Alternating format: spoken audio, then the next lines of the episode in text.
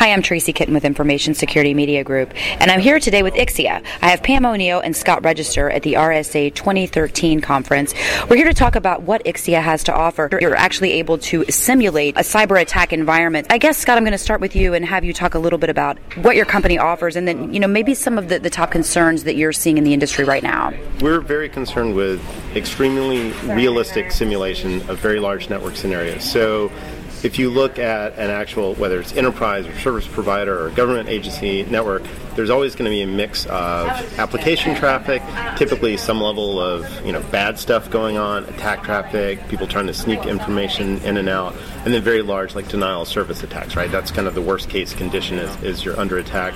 And we're able to do all of these things together, so we can be real Facebook users and real eBay users and real people sending email and making phone calls, and at the same time simulate a very, very large distributed denial of service attack, and at the same time have some sneaky little attacks in the background, like to steal information or things like that.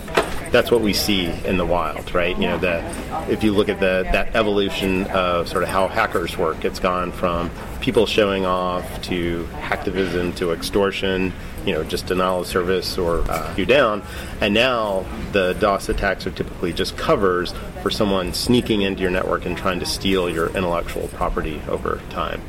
The theft of intellectual property also is something that came up. And Pam, you were talking about the fact that these cyber attacks oftentimes are tricky just because the intrusion itself can go undetected. What is it when it comes to some of the cyber attacks that we've seen recently that seem to be of most concern to the industries that you work with? Well, I think what we're seeing is, a great deal of change and evolution in the techniques that attackers are using. And then, of course, penalties associated with these attacks are growing. And we're even seeing, nation-state attacks at this point. So really, the landscape is escalating. Companies really need new ways to protect themselves. So Ixia is basically providing a suite of solutions that allow enterprises to test, assess, and then optimize their environments so that they can ensure that applications are delivered securely and quickly.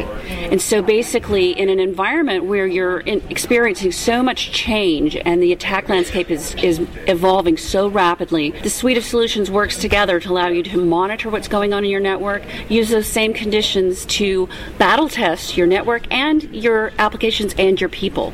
It's important to note the ability to battle test your people with the exact same conditions that you're seeing on your network. And then, of course, assess. What does your security posture look like today? What does it look like tomorrow after the next patch or update, after the next attack is detected? That life cycle of monitoring and testing and assessment is so critical today because of the dynamic attack environment. And some of that dynamicism, of course, relates to the fact that we also have social networking sites. We have different types of devices that are connecting to network that can also be compromised.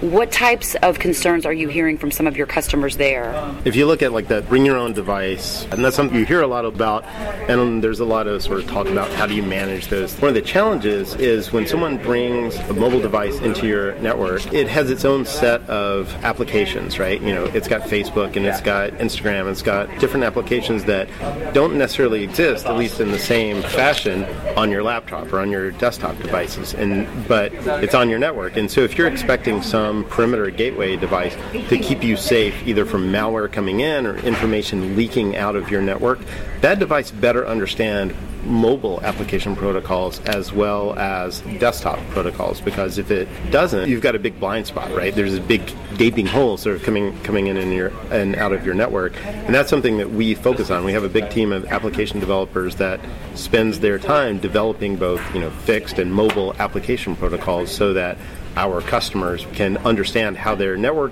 detection devices and how their security devices can detect and monitor and scan for bad stuff in those applications. Kim and Scott, I want to thank you both. Thank you. Thank you.